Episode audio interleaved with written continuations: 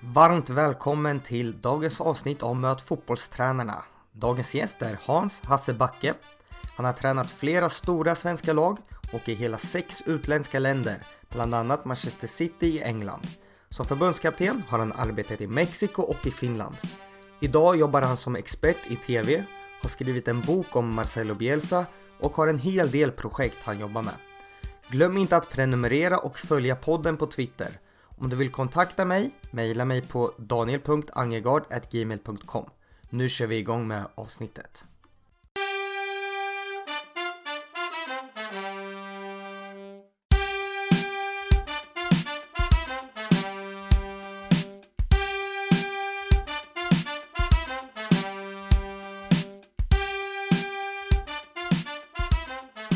Hej och varmt välkomna till dagens avsnitt. Idag sitter jag i Sundbyberg hemma hos Hasse Backe. Varmt välkommen! Tack för det jag säger välkommen till dig då. Tack! Hur är läget med dig idag? Ja det är bra. Det är väldigt mycket att göra. Eh, kul i och för sig. Så att, men jag tror aldrig jag haft så mycket att göra vad det gäller projekt, vad det gäller föreläsningar. Plus givetvis allt vad det gäller landskamperna, EM-kvalet och kommenterandet på Simor Allsvenskan. Men så att eh, almanackan är fullbokad timme för timme. Sen är det problem med nätverket här hemma Ja, det också. här är första gången tror jag. Fullständigt bara eh, börjar de snacka om. Nu ska, måste jag hit till Eleonora alltså, annars blir det åka av. Ja. Alltså det. Tyvärr kunde jag inte lösa problemet. Ja, jag trodde det. Ungdomen brukar vara vassa på det här alltså. Vi kör igång med faktarutan. Ålder? 67. Familj? Ja, eh, nuvarande sambo och en son Edvin. I tidigare äktenskap tre barn. Två söner och en dotter. Bor? Bor i Sundbyberg Duvbo eh, sen eh, fyra år tillbaks. Bästa spelaren du har tränat? Ja, det går inte att komma ifrån att det ändå är Thierry Henry, även om det är i slutet på karriären. Men eh, han var egentligen bara 33 när vi tog honom från Barcelona. Så att utifrån intellekt på honom, seriositet vad det gäller förberedelser, träning, matcher. Så eh, var han ganska så överlägsen på det. Han hade ju som exempel var när vi skulle spela typ en bortamatch som vi skulle möta Seattle borta så ville han eh, på resan till Seattle att videoanalytikern hade gjort klart en analys 100% av Seattles högerback. Och det där spreds ju till övriga spelare som undrar vad sitter Henri och läser nu? Så det blev en bra effekt till övriga som helt plötsligt började förstå att oj oj oj det där kan vara viktiga bitar. Hur beter sig min motståndare som jag kanske stöter på sju av tio gånger under match. Vi kommer tillbaks till Henri lite senare i avsnittet. Eh, har du något favoritlag? Chelsea Premier League har alltid varit det sen de vann fa Cup-finalen efter omspel mot Leeds 1971. Och sen är det alltid varit La Vecchia Signora Juventus under alla år sedan Libron Gaetano Chirea spelade där som var min favoritspelare i italienska ligan. Så det är väl de två lagen. Håller vi oss till Spanien så har det av någon anledning alltid varit Valencia. Hur gick det att möta Chelsea som Manchester City-tränare då? Ja, det var en mardröm för de var alldeles för bra. Eh, Jag glömmer nog aldrig mötet på Stamford Bridge. eh, När jag gick ut i spelargången och spelarna stod uppställda där och jag såg Chelseas fysiska praktexemplar. Jag upplevde dem en halv meter längre än alla våra spelare. Och det small ju 6-0 också, så det sjöng om det. Har du någon förebild? Ja, tycker jag nog. Jag tycker att jag följde ju Arrigo Sacchi, den italienske förbundskaptenen och Milan-tränaren som jag upplevde det jag gillade. Väldigt systematiserad, väldigt tydlig vad det gäller att skapa en grund, ett fundament i försvarsspel, anfallsspel. Så blev han lite av favorit. Jag besökte också honom i Italien, i Corverciano och Fiorentina när han hade landslaget och fick se ett par träningar som jag än idag brukar ta upp som exempel hur en backlinje ska agera. Det kanske du vill höra? Jag vet inte. Ja. Ja, det var ju så här. Det var ju då den här fantastiska backlinjen med Tassotti, Baresi, Costa Curta och Maldini. Och det var landslagets samling och han skulle jobba med backlinjens försvarsspel. Och väljer att spela 10 mot 4. Alltså vi har tio världsspelare, utespelare, som ska spela mot en backlinje. Och han säger i princip att man ska hålla nollan i 20 minuter. Och se deras agerande, alltså hur de faller av och täcker en yta, hur de pumpar upp för att ta utgångspositioner. sprinten. Jag lovar att det inte är närheten av något jogg eller någonting annat utan det är sprint och de gör det i 20 minuter och de håller nollan i 20 minuter. Jag har aldrig sett något liknande. Naturgräs eller konstgräs? Ja, det är naturgräs men jag kanske går en lite mediumväg, hybrid. Jag menar nog att det måste vara framtiden. Jag tror svenska lag kommer och har problem vad det gäller att komma från allt konstgrässpelande ut i Europa och spela kvalmatcher på naturgräs.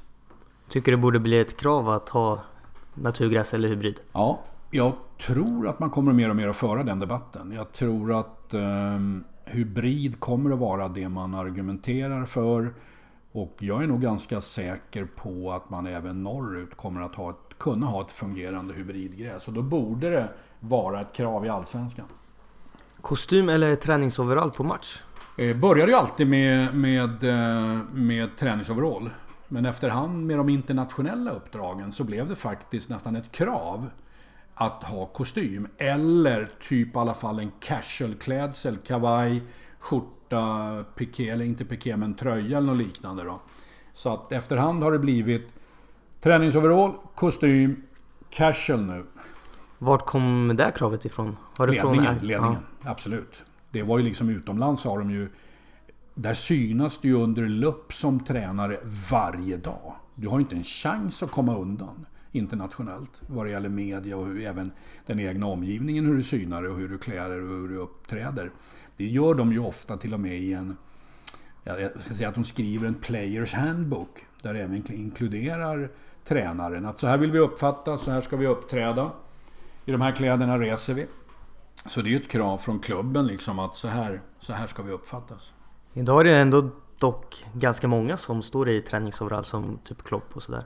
Ja, precis. Han, han överraskar lite tysken där, mm. Klopp. Men han kanske vill gå emot, ställa sig på barrikaderna och, ja, och fightas för, för träningsoverall. Har du någon... Sarri gör väl likadant. Ja, precis. Mm. Har du någon favoritsyssla utanför fotbollen? Eh, hästar. Eh, oerhört eh, involverad i travare. Deläger sju stycken själv. Eh, är ju på Solvalla så ofta jag kan. Har avel i USA. Har två är delägare två starthästar i USA, i New Jersey också hos Marcus Melander. Jag ska över till USA i början på augusti och kolla Hambletonian. Hoppas att jag har vinnaren där. Spännande. Mm.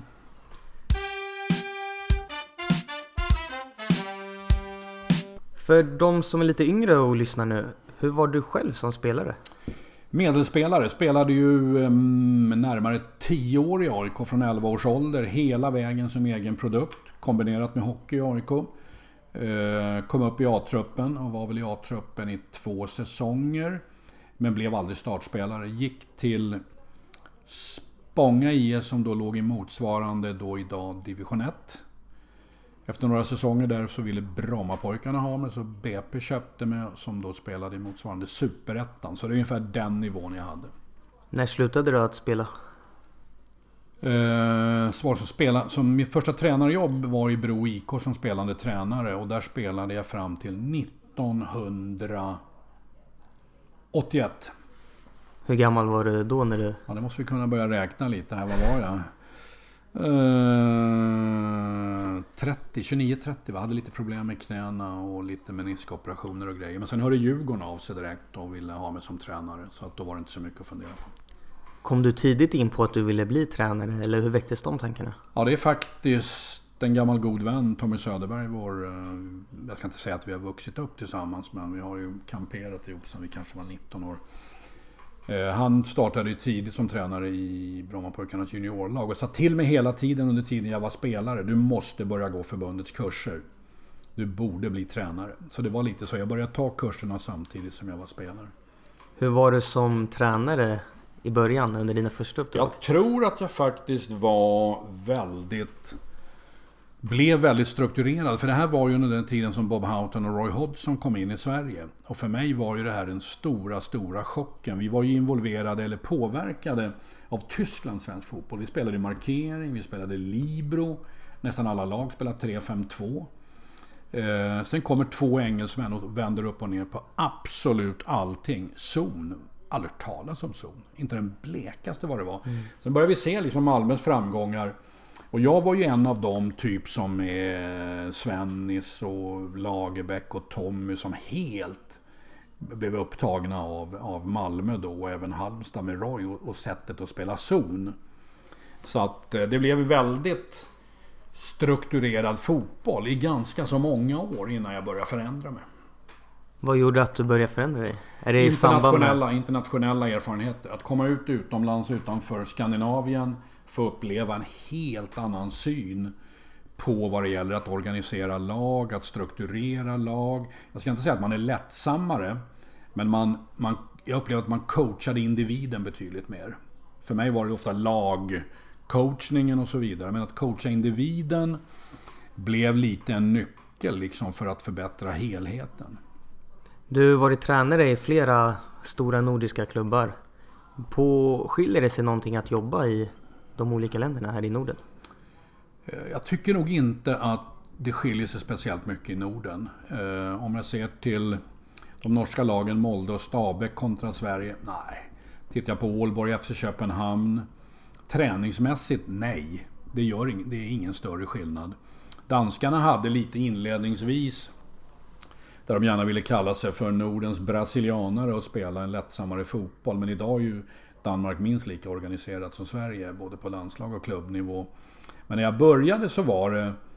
Hade ju några kanonspelare i Ålborg som Jesper Grönkjær som hamnade i Ajax, Chelsea. Fantastisk spelare som var det här individuella praktexemplaret egentligen.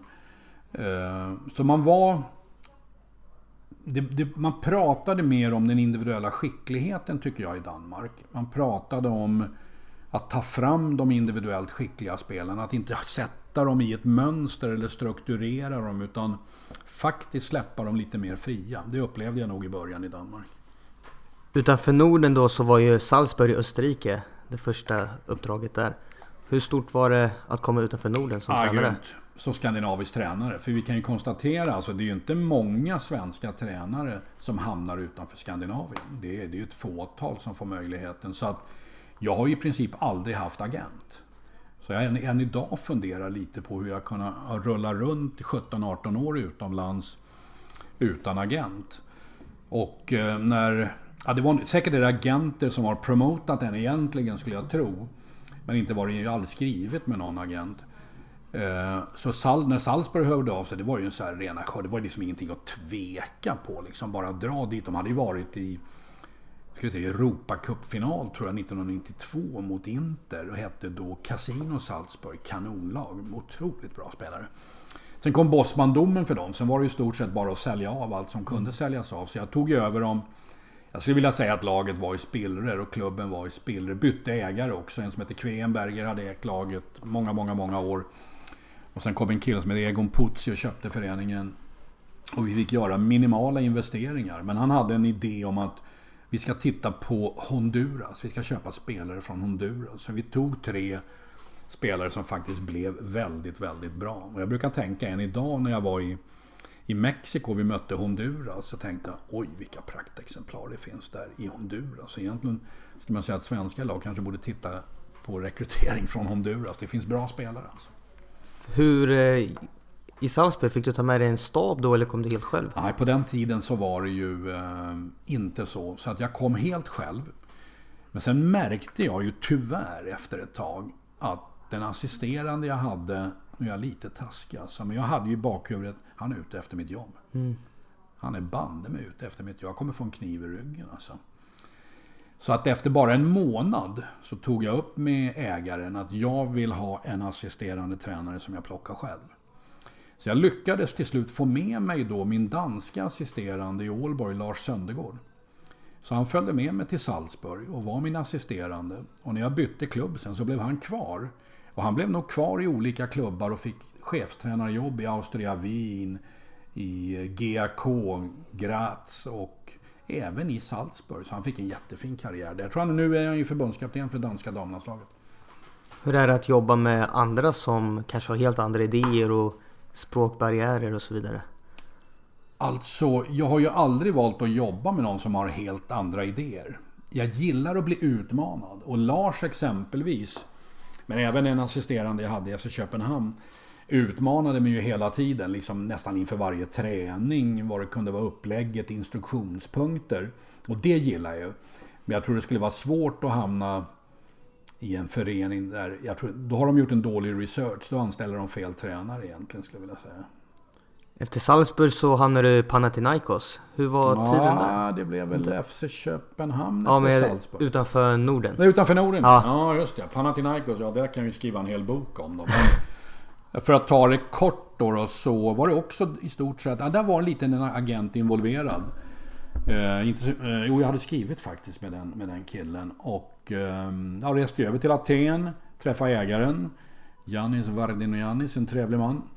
Familjen hade ägt Panathinaikos i många, många år. Ehm, fantastisk träningsanläggning. Oj, oj, oj.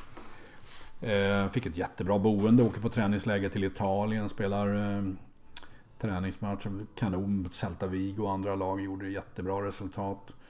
Inledde serien och är med i serien. Och det blev ju bara en tre, fyra matcher när vi helt plötsligt får besked om att ah, vi vill ha ett möte med dig. och din assisterande. Då hade jag tagit med mig Colin Toll som assisterande. Han eh, hade kommit hit till Sverige med Bob och Roy. Och jobbat med bägge två, både i Malmö och Halmstad. Sen var han nog huvudtränare i Norrköping tror jag en period och Trelleborg. Så han följde med mig och jag sa det, jaha. De har ju sparkat ungefär 28 tränare på 10 år sa jag. Så överlever vi ett år så ska vi nog vara nöjda. Eh, men sen efter ett antal månader bara, 3-4 månader så eh, blir vi uppkallade på ett hotell med en rådgivare till ägaren som säger att ah, vi vill bryta samarbetet. Jag säger, eh, ursäkta, jag rullar på ganska bra det här. Vi är kanonspelare. Fungerade hur bra som helst. Och eh, nej, de ville bara bryta det. Ja, så är det inte mycket vi kan göra åt det då. Så att eh, det var lite synd. Kanon, jättebra spelare att ha att göra med. Trivdes kanonbra. Och så vidare. Så det där var lite märkligt alltså. Hur skiljer sig pressen att jobba utanför Norden jämfört med Sverige? Tar vi Panathinaikos då kan vi ta så här. Det var ju en av de, en ganska rolig episod när jag hade skrivit på. Så tog ägaren fram, jag undrar om det fanns en sju, åtta sporttidningar bara i Aten. Det kan ha varit över Grekland. Han tar de här åtta och sen säger han så delar han upp dem. Friend, friend, enemy, enemy, friend, friend. Om du tittar på de där så vet du vilka som är våra vänner i Panathinaikos. De andra behöver du inte snacka med. De tillhör Olympiakos. Så det, det var ungefär så det såg ut. Hur är det att komma till en, när du kommer till en ny klubb? Hur går arbetet till?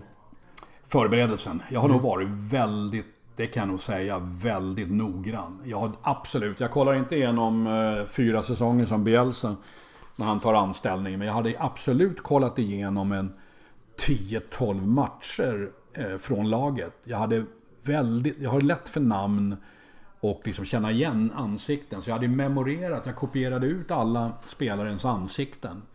Och liksom lärde mig namnen direkt. Så jag redan vid första träffen kunde tilltala dem med förnamnet. Och har du bara gjort så, så är mer än hälften vunnet. Du får en otrolig respekt när du har, har gjort det här klart och memorerat namn och, och ansikten och känner igen dem. Plus kollat igenom ett antal matcher så du vet var laget står.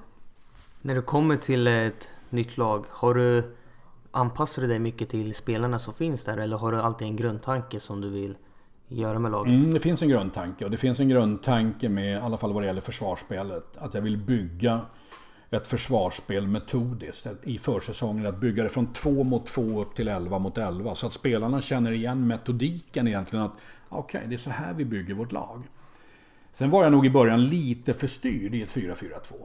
Utifrån allt man hade fått med sig från eh, tiden i Sverige och så vidare. Så att det är ju där sen jag har börjat bli lite, eller ganska mycket lättsammare på att jag kan nog inte styra upp och strukturera det så här mycket. Men grunden liksom att bygga ett försvarsspel från 2 mot 2 till 11 mot 11, det fungerar än idag. Det fungerade till och med i Manchester City med världsspelare som tyckte det här var fantastiskt. Och jobba under en försäsong och se hur vi byggde ihop det till en helhet. Hur går det till då? Att jobba med från två till... Ja, men det är ju då att vi sätter... Man, det är, övningsvalet är ju två mot två, alltid med stora mål. Eh, så att de alltid får en möjlighet. Så att man kan säga så här att vi jobbar först med att prioritera ytan bakom oss är den viktigaste. Vi ska inte släppa fram någon bakom oss, såvida inte vår egen målvakt kan nå bollen. Alltså vill vi ha motståndarforward framför oss. Och det kan ju vara så en enkel övning. Sidledspass från motståndaren, sätta in en lång boll, droppa av i tid rensa bollen, kom ut så länge bollen lever. Innan bollen når motståndaren så flyttar du upp. Men 2-3 meter innan motståndaren får tag i bollen, då gör du stopp. Och där börjar ditt försvarsspel. Vinner du bollen så får du en chans till kontring. Men vi vill inte ha något två mot två spel. Utan då börjar vi om, nya spelare in och rulla. Det är ganska fysiskt tufft att jobba på det här viset. Men då handlar det ju om att jobba med instruktionspunkterna.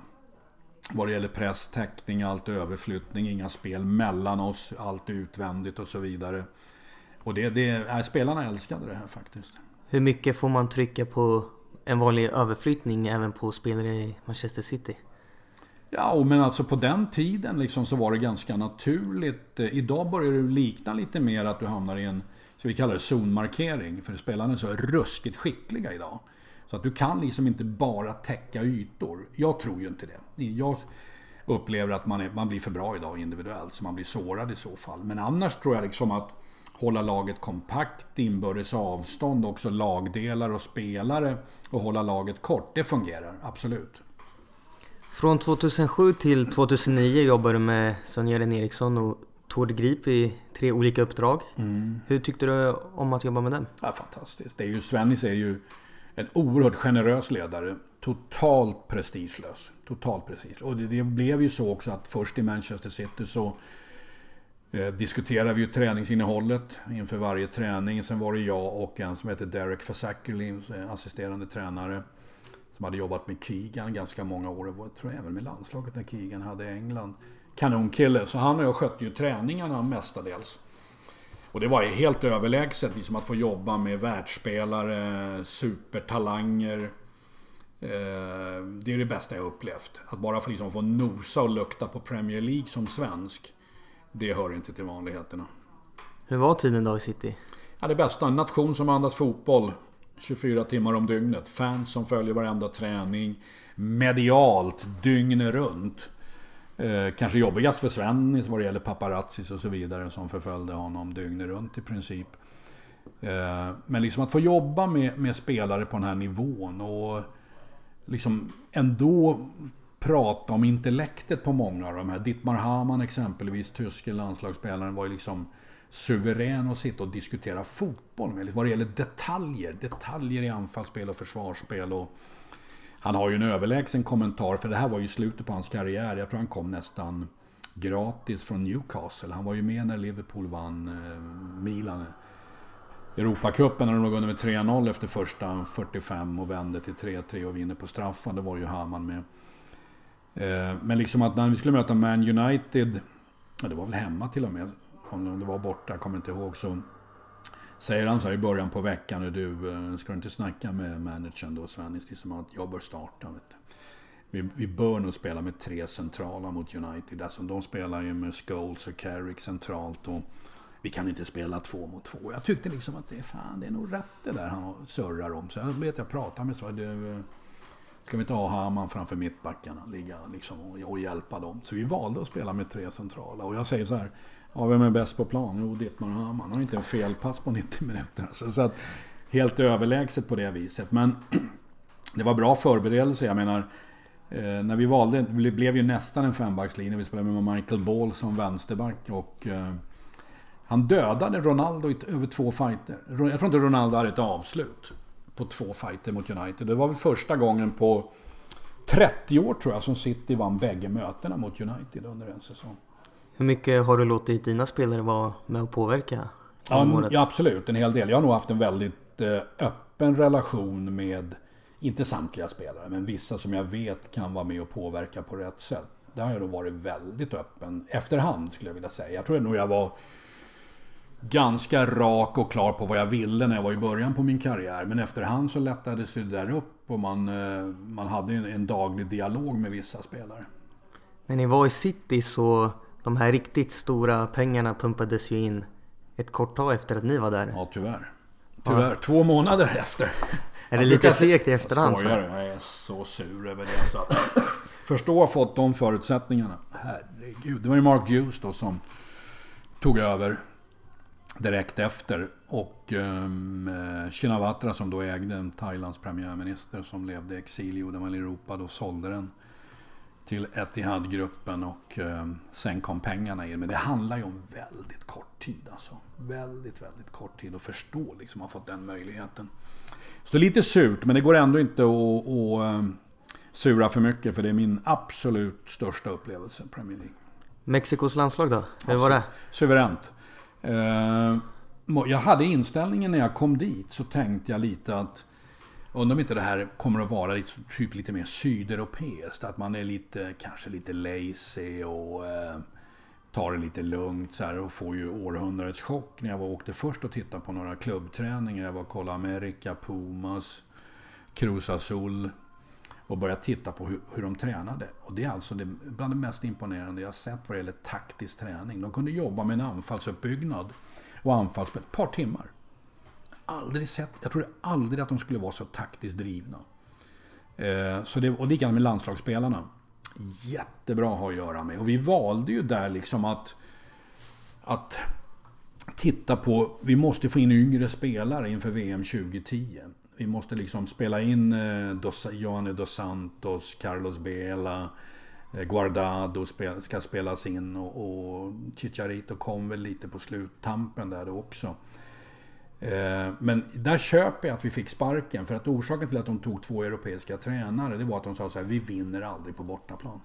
Vi vinner allt hemma på Azteca stadion. Det sitter 115 000 på landskamperna.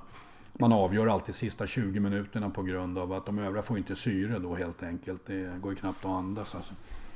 På grund av att det ligger ett antal tusen meter över havet. Så, eh, vi vann hemma.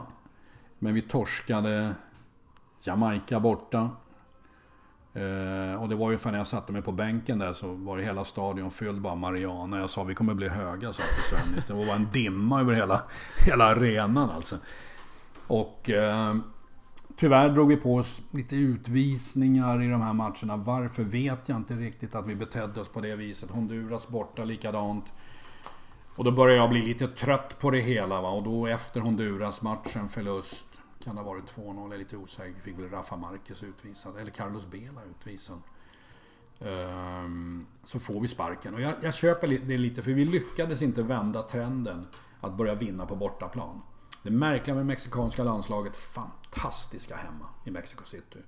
Så fort utanför, en nivåsänkning som oförklarlig. Jag, jag har tänkt på det där liksom, varför, varför presterar vi inte bättre på bortaplan? Och jag har inget svar. Hade ni gjort någonting annorlunda så här i efterhand? Nej, för att Svennis har alltid haft idén. Vi spelar på samma sätt, hemma borta. Mm. Uh, och då kan man fundera på, är det ett misstag då? Ska man spela mer defensivt borta med tanke på hur, hur bortamatcherna har sett ut? Och bara liksom spela på kontring. Men mexikanska spelare är oerhört tekniskt skickliga. Kan hålla i en boll hur länge som helst i ett lag. Och spela runt och dämpa tempo och så vidare. Men uh, det blev en passivitet som inträdde. För en passivitet både i anfallsspel och försvarsspel vad det gäller rörligheten utan boll, alternativ till bollhållare och sådana här saker som... Det blev så här 10% mindre. Helt plötsligt löper man 10% mindre, man tacklar 10% mindre. Och sen, sen är det ju... I de här matcherna är det nästan över då.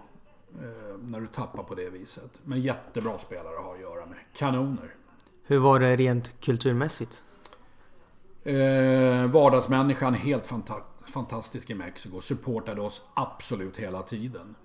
Eh, och Svennis blev ju som de sa, efter presidenten blev han Mexikos viktigaste man. För fotbollen betyder så mycket. Det är ett stolt folk, eh, mexikanerna. Och eh, jag tycker väl att eh, rent kulturellt så, det är klart, man, vi fick ju ha livvakt och så vidare när vi reste. Man fick passa sig lite, som någon sa till mig i alla fall. Du, när du går in genom din entrédörr där så... Du vänder om innan du öppnar och ser till att du inte har någon på mer än 20 meters avstånd. Och så går du in snabbt. Så man var ju lite svettig och tänkte på de här bitarna. Så de överdrev väl lite. Det var väl bra att de gjorde det så att man var mer uppmärksam. Och till slut så fick ju inte vi gå ut och jogga i parken i Mexico City. För då sa de, ah, nej, nej, nej, nej, de vet var ni bor. Då är ni kidnappningshotade. Oj. Trots att vi hade kepsar och allt på oss. Och försökte maskera oss. Så det var bara att sluta med det också. Så det var ju så här lite... otäck ändå. Det hände ingenting. Men man liksom blev eh, påverkad av, av det de sa. Då. Sen tog du över New York Red Bulls. Mm. Varför blev det inget mer jobb med Svennis och Tord? Eh, för jag hoppade av Notts County i december på grund av massa saker. Lovade transferpengar i, eh, i november. I League 2 i England så har man någonting som heter Emergency Loans. Där man kan köpa spelare, då i alla fall fram till 26 november. Och var lovad tre spelare, hade gjort klart med tre spelare. Dagarna gick, dagarna gick. Vi närmar oss 25 november. Fortfarande inget besked när Chief Executive Peter Trembling ringer, ringer upp och säger du, jag har köpt klubben för ett pund. Och vi har inte råd att köpa några spelare. Jag skulle ha fått en stor summa pengar i januari för att köpa spelare. Och då tänkte jag, när allt det här faller, då skiter jag i det här. Så jag hoppade av i månadsskiftet november-december och jag tror Svennis och Tord hoppade av i februari året efter. Så att eh, tyvärr, grym klubb att jobba i. Där kan du ju prata liksom om... Eh, Liksom där kan du prata familj. Det är väl världens äldsta klubb, Notts County då. Och, eh, underbart att jobba med. Dåliga träningsförhållanden men liksom sköna lirare att ha att göra med. Och liksom, jag tror det var första fighten jag hade tränat laget tre träningspass eh, när jag tog över. För jag tackade nej först. För jag eh, ville veta att det engelska FA, förbundet då, skulle godkänna. De är ju stenhårda. De måste godkänna ägare och det hade de inte gjort i juni, juli. Så jag sa nej, jag står över det här. Men så ringde väl Svennis i augusti och sa nu har de godkänt eh, ägarna. Ja bra, och jag, då hade han sparkat eh, tränaren. Så ja men okej, jag tar det. Och eh, sen rullade det ju på då, och, men det är jäkligt olyckligt med att eh, ja, det rasade ihop. För jag har i efterhand tänkt så här, om man nu ska föra upp ett lag och satsa stenhårt med pengar, då borde man ju tagit Nottingham Forest. En kortare väg. Att ligga i League 2 och gå hela vägen upp, det kan ju ta 10 år liksom. Det, även om ekonomin finns. Men inför första matchen, bara för att beskriva lite fotbollen som var, det var helt fantastiskt. Så hade jag jobbat lite med backlinjen i anfallsspelet, lite hur vi skulle vända spel och ta oss fram. Kommer till match mot Shrewsbury hemma. Efter två sidledspass reser sig 8000 och bara BOO! Play the fucking ball forward! Och då tänkte jag, jaha, det här är likt för Det är bara att sätta upp den på Lead centern, en riktig broiler som bara ska nickskarva eller ta emot. Det var så det såg ut, men det var liksom... Det är ju festfotboll va. Det är ju liksom... Det är bland det roligaste du kan tänka. Det bara smäller ju hela tiden. Va? Det är full power i 90 minuter alltså. I Red Bulls då? Hur, vad vill du spela då? Eh, I Red Bull så är det lite annorlunda med tanke på så kallade salary caps. Du har lönetak. Vilket innebär att du kan få ihop, säg 12 ganska bra spelare. Men spelare 13 till 25 blir ju egentligen en mycket, mycket lägre nivå. Och då valde vi ju så här att vi vet ju att i slutändan så kommer vi få varningar, skador, avstängda spelare. Så vi måste jobba med spelare 13 till 22 eller 25 med extra träningar. För de måste kunna ersättas så vi kan hålla en viss nivå. Så vi la ju en väldig massa tid på eftermiddagsträningar på de som var utanför laget. För att försöka utveckla dem. Och det här var ju kul. Det satte ju press på mig som tränare. Jag måste ju utveckla spelare. Jag kan inte tro att jag kan köpa. Det är tre spelare. Det är Henri, Marcus och Tim Cale. Som, eh, som ägaren betalar lön till. De övriga spelarna ägs av ligan. Och sen har du ett lönetak. Så att eh, vi valde ju och spela lite annorlunda beroende också på när det var dags för drafterna i USA. Så började vi plocka spelare som jag säger då kunde slå en bredsida. Medan annars kulturen var ju att, att ta atleter. Men som jag tycker var mindre bra fotbollsspelare. Och jag har ett jättebra exempel med Tim Ream som vi tog tror jag som nummer 18 och alla garva åt oss mittback. Tekniskt väldigt bra, kunde göra fantastiska uppspel. Ja, efter ett år så hade han väl debuterat i USAs A-landslag. Vi sålde honom till Bolton för massa miljoner. Och alla undrar liksom hur är det här möjligt? Men de ser annorlunda på spelarna, de amerikanska tränarna. Gjorde i alla fall. För man gick på atleter. Men vi spelade väl ett, jag kommer inte ihåg, vi hade nog, jag hade, på den tiden har jag blivit flexibel och kunnat både spela trebackslinje, 4-3-3, en diamant på mittfältet och så vidare utifrån spelarmaterialet. Hur var det att vara tränare för Henri då? mycket, mycket intressant. För att det här är ju en intelligent fotbollsspelare. Jätteintelligent. Superseriös trots att han hade hunnit bli 33.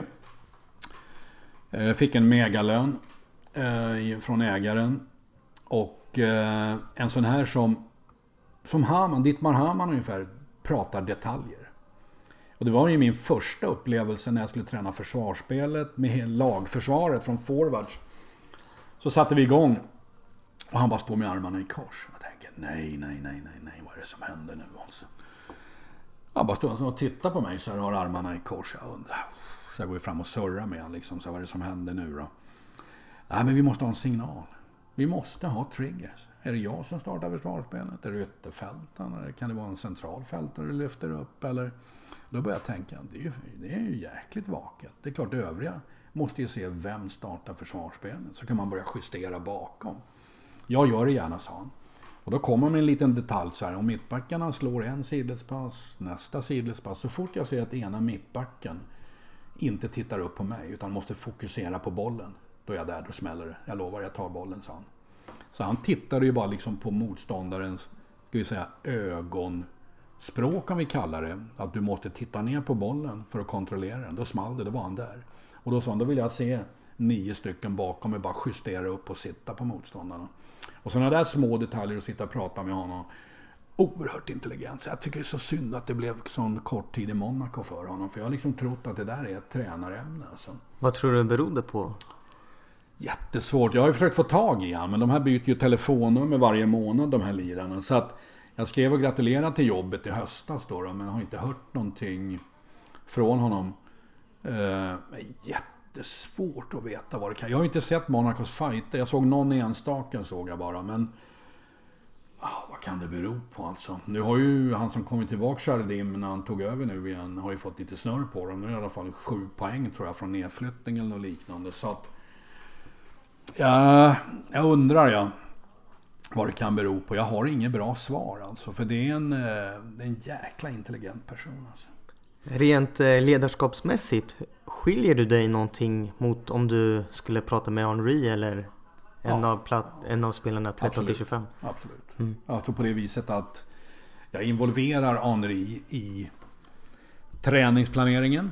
För de här högprofilerade spelarna, de har allt. De blir aldrig nöjda. De vill ha mer, mer, mer, mer. Trots att de har allt. Ekonomi, fans, media, rubbet har de. Så måste man, för att liksom du måste få över dem på din sida. För du kan aldrig vinna kriget mot en högprofilerad spelare. Då får du sluta själv. Så det är bara att välja om du vill kompromissa. Och jag valde då att, att typ göra ordning morgondagens träningsprogram. Då tog jag in honom på kontoret. Utan att han, han var alltid sist också. Så det var ju smidigt. Jag ville inte att andra spelare skulle se liksom att han var inne och surrade med mig hela tiden. Eh, men då tog jag in honom och visade. Så här jobbar vi imorgon. Vi jobbar med de här bitarna i försvars eller anfallsspel. Hur tycker du det ser ut? Perfekt, sa han. I tre år. Aldrig liksom ändra någonting. Men då får du över de här högprofilerade, liksom, för de vill, de vill ha mer. De vill vara delaktiga i allting. Och det hade jag ju inte gjort med en spelare, säger vi, som du säger, 13 till 25 eller något liknande. Utan här pratar vi också om en världsspelare som de övriga hade en enorm respekt för. Efter USA-äventyret tog det ju fyra år innan du blev förbundskapten för Finland. Kände du dig klar efter New York eller vad berodde det på att det Nej, tog jag fyra tror år? nog att hade jag fått, hade jag fått liksom något intressant. Jag fick ju en del förfrågningar men jag upplevde liksom att ska jag ta någonting nu? Jag bestämde mig så nej jag tar ingenting i Skandinavien. Jag hade en hel del förfrågningar om Skandinavien. Men jag tänkte, jag har gjort det. Jag, tänkte, jag har gjort det här liksom. Och ska det vara någonting så måste det fortfarande vara utomlands. Det måste vara en klubb i alla fall med vettiga resurser med en stark styrelse dessutom. Som kan stå emot när det börjar blåsa. Och de är väldigt få idag de styrelserna. När det börjar blåsa i media. Som kan stå upp och prata om att det här är vad vi står för. Liksom bara glöm det här. Vi står bakom tränaren på det här viset. Så att det hade ju varit eh, det enda aktuella skulle jag vilja säga. Jag vet inte om jag kände mig klar. På sätt och vis. Men det var ju då vi började med Bielsa-boken också. Då blev jag liksom ännu mer liksom het på att det här skulle jag vilja göra med något klubblag alltså. Hur kom det sig att det blev Finland? Eh, de hörde av sig och låg på ganska ordentligt. Och så tänkte jag, landslag är liksom intressant. Alltså jag började titta på vad de hade presterat i, vad skulle ha varit EM-kvalet då Finland hade gjort och spela tajt och jämnt ändå mot hyfsade nationer och var på väg. Och det de sa så här, det viktiga är att vi ska bygga för EM 2020.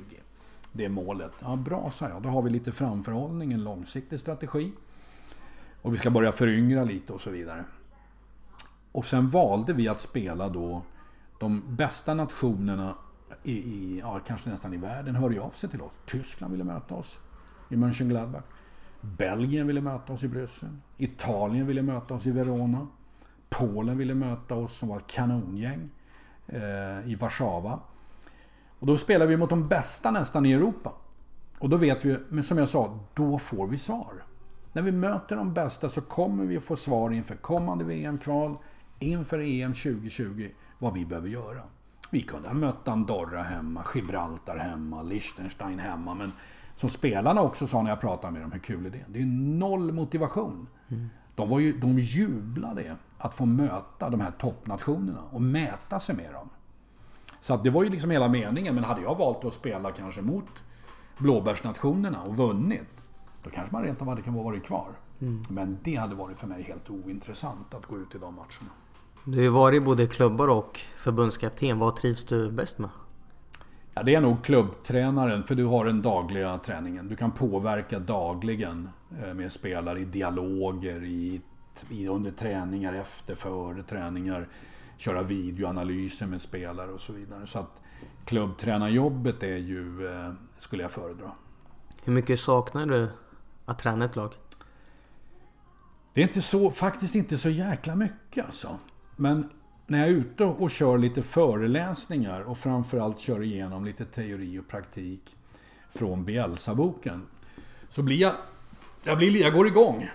För jag, säger, jag skulle vilja testa det här. Och John Wall och jag var ju i Norge och körde för norska tränarföreningen. Det fan dök upp hundra tränare. Och vi körde teori och praktik. Och vi skulle köra praktiken på fredagen.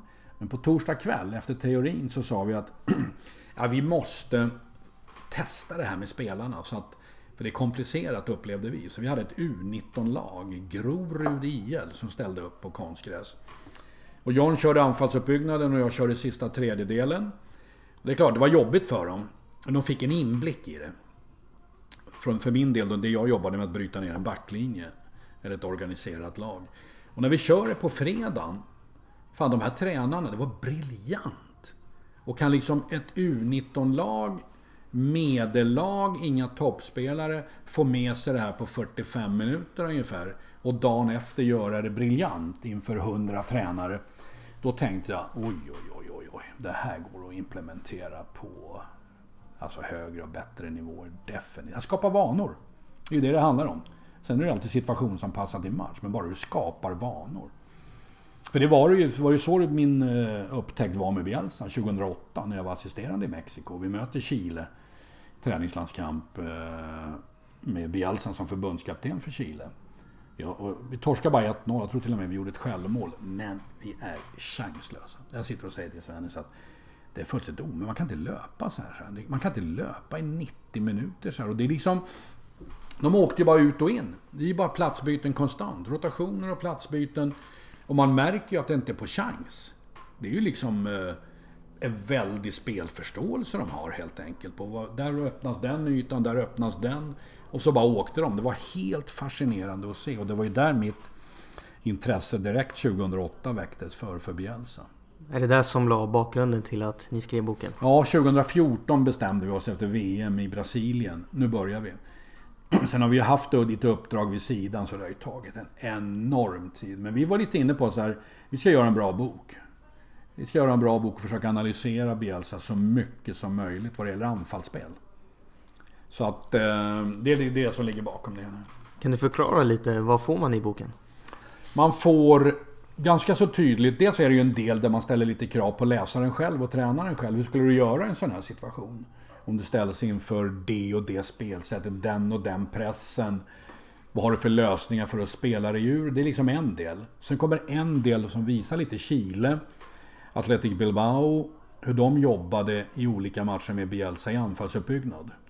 Att spela sig ut och målet är att alltid ha en eller två rättvända spelare. Och sen kommer vi då till tredje delen kan man säga handlar om interchanges som då är platsbyten, sista tredjedelen. Han spelade ju då en formation som var 3-3-1-3. Så han hade ju eh, Sanchez, Isla, men var det med? Vidal spelade väl tian. Eh, men de rörelserna på de fyra översta spelarna i förhållande till bollhållaren. Så det var ju, det var ju fyra spelare som bytte positioner. Sista tredjedelen. Och där får man med då exempel på hur man kan jobba. Det var det vi jobbade med när vi var på Norska Tränarföreningen också.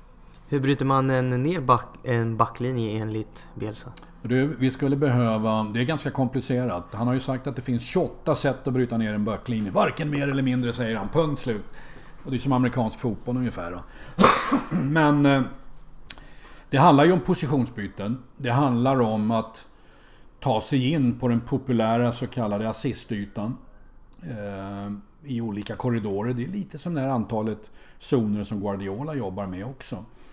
Eh, allt är situationsanpassat, men det finns ju triggers för de fyra översta spelarna. Och jag har inte listat ut exakt vad de är, men det, det, själv kan jag ju tänka till att om, om vi är så högt upp i plan och en sidledspassning till höger, till höger centrala fältare, innebär att då startar de här fyra den typen av, av rörelser. Eller två av dem, eller tre av dem. För att komma, få en rättvänd och kunna sen spela in den avgörande passningen. Rent statistiskt har jag ju hört nu att det krävs 30 inträden bakom en backlinje för att göra ett mål. Det är ganska många. Det är många. Det är många. Hur viktigt var det att få med QR-koderna i boken? Ja, överlägset. Eh, det är Johns förtjänst. Han är ju den digitaliserande. Jag brukar säga att jag har lärt mig att skriva mail ungefär. Det är där jag befinner mig. Så spellistan med The Smiths fram har varit dundersuccé. Men QR-koderna har ju fått jättebra respons. Det är ju som att de som har uttalat sig skrivit absolutely class liksom. Att från en grafisk övning i boken kunna ta fram mobilen och kameran och trycka fram videon.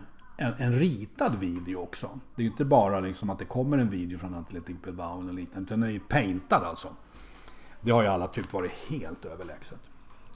Om du tog ett lag idag, hur mycket Bielsa inspirerat skulle du vilja köra? Väldigt mycket. Jag skulle nästan jobba, jag ska inte säga 100% men vad det gäller anfallsspelet så skulle jag nog lägga in väldigt, väldigt, väldigt mycket. Han är intressant Bielsa på det viset när det är anfallsspelet. Han jobbar ju inte, enligt vad vi hörde av Pontus Jansson, så jobbar han ju inte speciellt med hur backlinjen ska spela sig ur. Utan kravet är bara en av er mittbackar, ni ska ta fram bollen. Det intressanta är vad som sker framför backlinjen. På det centrala fältet, på ytterfältare, på forwards. Det är det som börjar bli intressant när mittbacken tar fram boll. Så att han säger väl egentligen bara om vad man har sett lite med Leeds nu också, att möter de två forwards så det är väl Luke Ayling, högerbacken, som kommer in och så spelar de tre mot två. Men en av de här tre ska bara ta fram bollen och sen ska vi jobba med rotationerna på mittfältet och forwards. Har du fått några förfrågningar av klubbar att jobba som tränare? Landslag. Jag har fått klubbar också, men eh, landslag har jag fått nu. Så jag kanske poppar upp i ett landslag rätt vad det är här. Om någon månad, man vet aldrig. Vad spännande. Ja. Eh, hur tycker du svenska lagens anfallsspelare? Du brukar prata mycket om det i Ja, jag har blivit, nu gör jag ju det. Nu kommer jag prata mer och mer. I och med att jag har satt mig in så mycket i rotationer. Och när jag ser en backlinje, att vi är jättebra i Sverige på att jobba med backlinjens anfallsuppbyggnad. Att få fram kanske en ytterback eller något liknande. Men vi har ju jättemycket att göra, som jag säger, på det centrala fältets rotationer, på forwards rotationer och platsbyten. Där kan vi jobba mycket, mycket mer. Jag har ju ritat lite nu senast på Malmö. Exempelvis vad det gäller, jag tror det var Bachirou och Tröjstason och Anders Christiansen. Liksom att, och då tog jag bara en enkel vertikal rotation. Men liksom att Bachirou blir bortmarkerad i 80 minuter. Det håller inte. Varför tror du att det blir så? Jag tycker spelaren själv också måste ju kunna ta tag i det här. Liksom att ha en i rygg hela tiden. Jag måste ju ta med mig motståndaren någonstans. Jag måste ju öppna min yta, om det är för Traustason eller Christiansen. Men jag kan ju inte ha han i ryggen och få ett uppspel och göra tillbakaspel till backlinjen i 80 minuter. Det går ju inte. Så det är lite upp till spelarna också, inte absolut, bara tränarna? Absolut, absolut. Tror du man jobbar för lite med sitt anfallsspel? Vad tror du? Ja, jag tror det. Nu är ju inte jag mannen att svara på det, för då borde jag ju ha besökt massa träningar och klubblag. Men känslan är ju det med tanke på att jag tycker att det kan se mycket, mycket bättre ut. Idag så hamnar du mycket i TV-rutan som mm. expert. Hur, vad trivs du bäst som? Expert eller fotbollstränare? Ja, det är ju grund och Jag trivs bra med bägge. Alltså, jag gör ju det. Jag tycker det är jättekul att med tv-köret och, och jobba och analysera. Verkligen. Det här är lite intressant. Alltså, jag, håller, jag tycker att jag håller mig ännu mer ajour med internationell fotboll, med landskamper och allt man förberedelser till nya trender och så vidare i och med att man sitter och förbereder sig och analyserar. Ja, ska Sverige möta Rumänien? Hur ser Rumänien ut? Och så vidare. Och, och nu ska man möta Spanien. Hur ser Spanien ut idag under Luis Enrique och så vidare. Och, eh, så man håller sig som vaken hela tiden.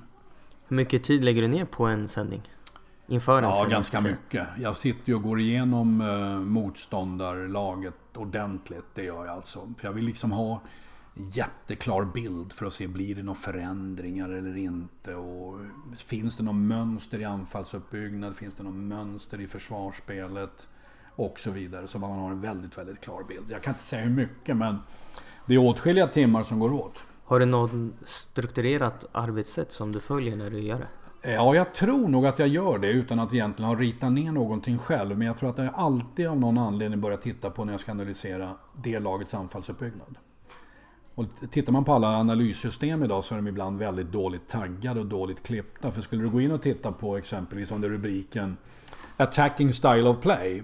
Så är det för mig liksom vad är lagets utgångspositioner när den egna målvakten har bollen? När den egna målvakten har bollen, ja, vad, vad tar man för utgångspositioner? Och få en bild av det. Men där kan du ibland hitta klipp där som dyker upp när du vinner bollen sista tredjedelen, attacking style of play. Och det är för mig liksom, jag skulle vilja strukturera det, det är från egen backlinje, attacking style of play.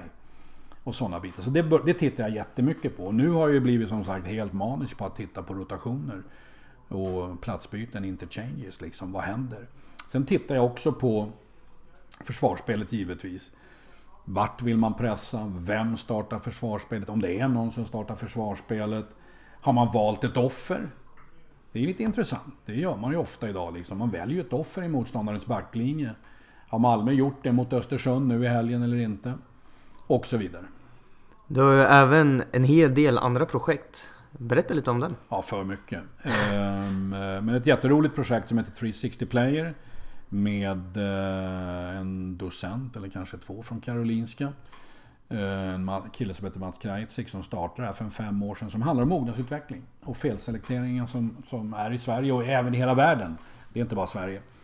Men vi är lite för få, tycker jag, utövare för att kunna förlora 50%. Och det handlar ju mycket om liksom som debatten går hela tiden. Tidigt född, tidig pubertet, sent född, sen pubertet, den selekteringen, hur mycket talanger man tappar. Så det bygger hela tiden på det. Men det är en, det är en app som innehåller allt också, liksom i kommunikation, eh, chattfunktioner, kallelser, videoupptagning på telefonen där du också kan tagga på en träning. Om du filmar med mobilen så kan du alltså tagga på det viset också. Är det för klubbar eller för spelare, tränare? Klubbar. klubbar. Eh, till och med på unga år. Eh, föräldratränare. Jättebra enkelt redskap för dem. Där man inte kan begära att de sitter på all kompetens. Så har de allt samlat i en app. Statistik, kallelser, video. Kunna värdera spelarna, kunna värdera, trycka på en knapp, bara mognadsutveckling. Poff säger det. Så kommer det fram vad den här han eller hon bör spela. För att få den rätta utvecklingen. Tips på individuell träning finns med, ligger i. Videomässigt. Är det många klubbar som har nappat? Ja, jag tror ett stort antal i Sverige nu redan som har börjat haka på det. Men sen är det en stor satsning på Spanien, Barcelona-området. Och där börjar det lukta bra 14-15 klubbar. Som normalt använder de här WhatsApp ungefär. Va? Det är ungefär så det ser ut. Så det går att göra jättemycket. Så gör du ju Fotbollslabbet också. Ja, det är Fotbollslabbet som är jätteroligt. Det är ju bara faktabaserat, noll magkänsla. Det är bara, bara siffror med Ola Lidmark från Playmaker. Och det håller ju mig också ajour, liksom hur, hur, hur tiderna är. Och vad som ligger i tiden nu egentligen. Och det är ju jättemånga klubbar som jobbar med det här idag. Sen har jag Uefa-uppdrag och ut, vidareutbilda norska före detta stjärnspelaren Hege Riese. En av fyra uttagna kvinnliga tränare i Europa under hela 2019. Tufft. Skype-möten, face-to-face meetings, analyser, praktikpass.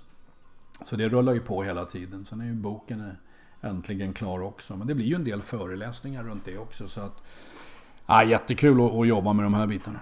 Och så fotbollssajten. Ja, den har vi också ja. Fotbollssajten som håller på att marknadsföras i USA. Eh, Sverige är inte marknaden för den, det har vi kommit underfund med. Sen får vi se lite. John Wall som medförfattare här har ju varit i USA ett antal gånger och kör lite clinics. Så får vi se liksom. Det handlar ju nu om att nå till försäljning också. Det är, det är ju det det handlar om. Men jag tycker modulerna är bra. Det handlar om spelförståelse. Det går att träna spelförståelse, jag är helt övertygad om. Förr i tiden sa man att ja, det är medfött. Han eller hon har medfödd spelförståelse. Men det köper jag inte alls. Det går att träna spelförståelse. Varför tror ni inte att det skulle fungera i Sverige? Ingen vill betala i Sverige. Allt ska vara gratis i Sverige. Mm. Det är så? Ja, faktiskt. Faktiskt är det det som, eh, som är skillnaden. Vilken gäst skulle du vilja lyssna på i podden? Vem skulle jag vilja lyssna på i podden? Det kanske du borde ha förberett mig på. Någon svensk eh, tränare? Jag tänkte, jag tänkte ta någon utländsk här på en gång. Jag tänkte säga du får ta Arrigo Sacchi alltså.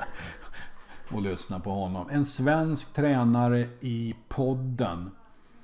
Nej men varför inte en som jag tycker börjar sticka ut lite nu. Joel Cedergren och det man har lyckats med med Sundsvall. Det eh, tycker jag skulle vara intressant. Stort tack Hasse för att du tog dig tid. Tack själv. Ett nöje.